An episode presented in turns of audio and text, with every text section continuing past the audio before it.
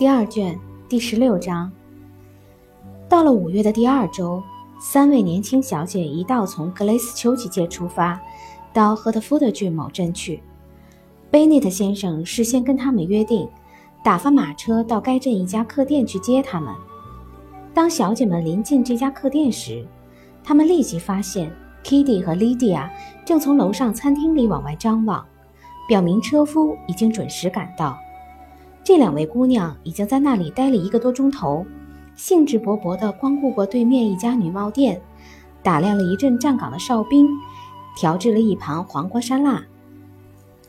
他们欢迎了两位姐姐之后，便得意洋洋地摆出一桌小店里常备的冷肉，一面大声嚷道：“惬意吗？令人喜出望外吧？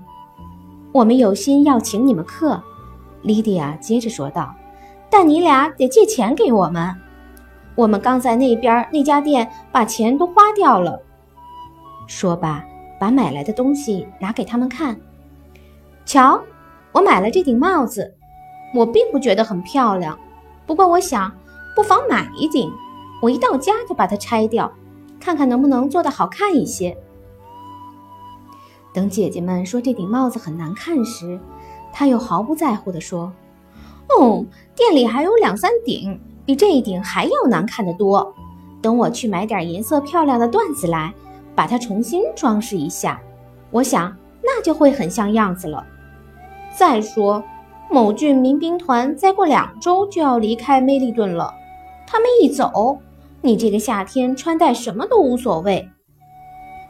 他们真要开走吗？伊丽莎白不胜宽慰地嚷道。他们要驻扎到布莱顿附近，我多想让爸爸带我们大家到那里去消夏呀！这真是个美妙的计划，兴许也花不了多少钱呢。妈妈肯定也很想去，你们想想看，不然我们这个夏天会过得多没劲儿啊！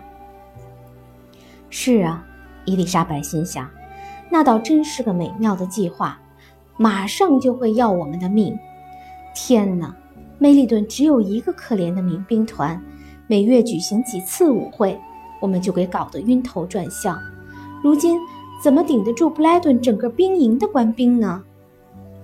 我有个好消息要告诉你们。等大家坐定以后，莉迪亚说：“你们想想看是什么消息？这是条大好消息，一条顶好的消息，有关我们大家都喜欢的一个人。”剑和伊丽莎白，你看看我，我看看你，赶忙把招待支使开。莉迪亚笑了笑说：“哎，你们也太刻板、太谨慎了。你们以为不能让招待听见，好像他多想听似的。也许他平常听到好多事儿，比我要说的话更加不堪入耳。不过他真是个丑八怪，他走了也好。我长这么大。”从没见过那么长的下巴。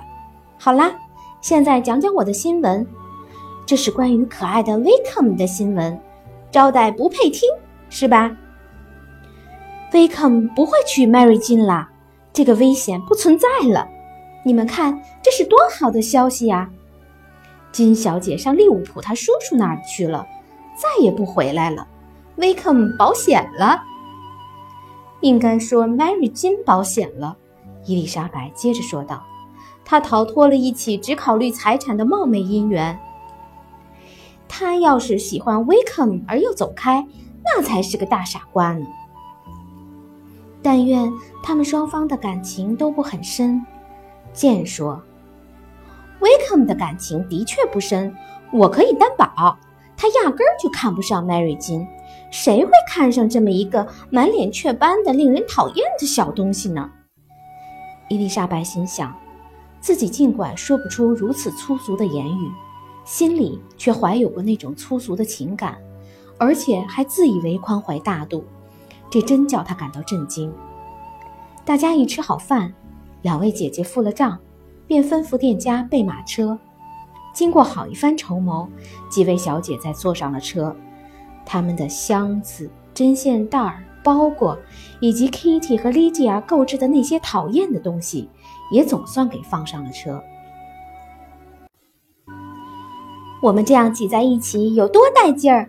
莉迪亚叫道：“我真高兴买下了这顶帽子，哪怕只增添一个帽盒，也挺有意思呀。”好了，让我们舒舒服服地待在一起，有说有笑地回家去。首先，让我们听听你们走了以后有些什么经历。见到过合意的男人没有？跟人家勾搭过没有？我满心希望你们哪一位能在回来之前找到一位夫婿。我敢说，剑马上就要变成老姑娘了，她都快二十三岁啦！天哪，我要是二十三岁以前还结不了婚，那该有多丢脸呀！你们想不到，菲利普斯姨妈多么想让你们赶快找个丈夫。她说。丽奇当初不如嫁给柯利斯先生算了，可我觉得那一点意思也没有。天哪，我真想比你们哪一个都早结婚，那样一来，我就可以领着你们到处去参加舞会。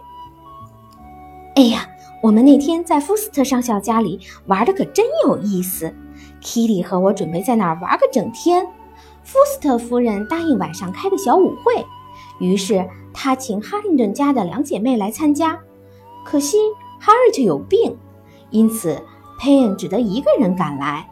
这时，你们猜我们怎么办了？我们给张伯伦穿上女人的衣服，让他扮成了女人。你们想想，这有多逗啊！这件事儿除了上校夫妇、Kitty 和我以外，谁也不知道，姨妈也除外。因为我们不得不向他借件长礼服，你们想象不到张伯伦装的有多像。丹尼、威克姆、普拉特和另外两三个人走进来的时候，压根儿认不出是他。天哪，可笑坏我了！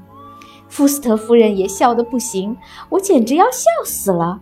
这才引起了那些男人的疑心，马上识破了真相。回朗本的路上。莉迪亚就这样说说舞会上的故事，讲讲笑话，再加上 Kitty 从旁边提示补充，力图逗大伙儿开开心。伊丽莎白尽量不去听他，但却难免听见他们一次次提到 Wickham 的名字。他们到了家里，受到极其亲切的接待。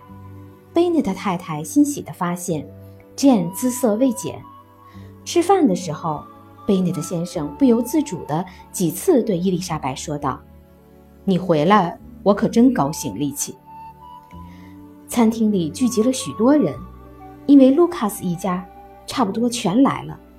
一是迎接玛瑞亚，二是听听新闻。个人都热衷于各自的话题。卢卡斯夫人隔着桌子向玛瑞亚问起她大女儿日子过得好不好，家禽养得多不多。贝内特太太则显得格外忙碌，先向坐在她下手的剑打听眼下的时装款式，再把打听到的内容转告给卢卡斯家的几位年轻小姐。莉迪亚的嗓门比谁都高，她把早上的乐趣一件件说给爱听的人听。哦，Mary，她说：“你要是跟我们一道去就好了，我们觉得真有趣。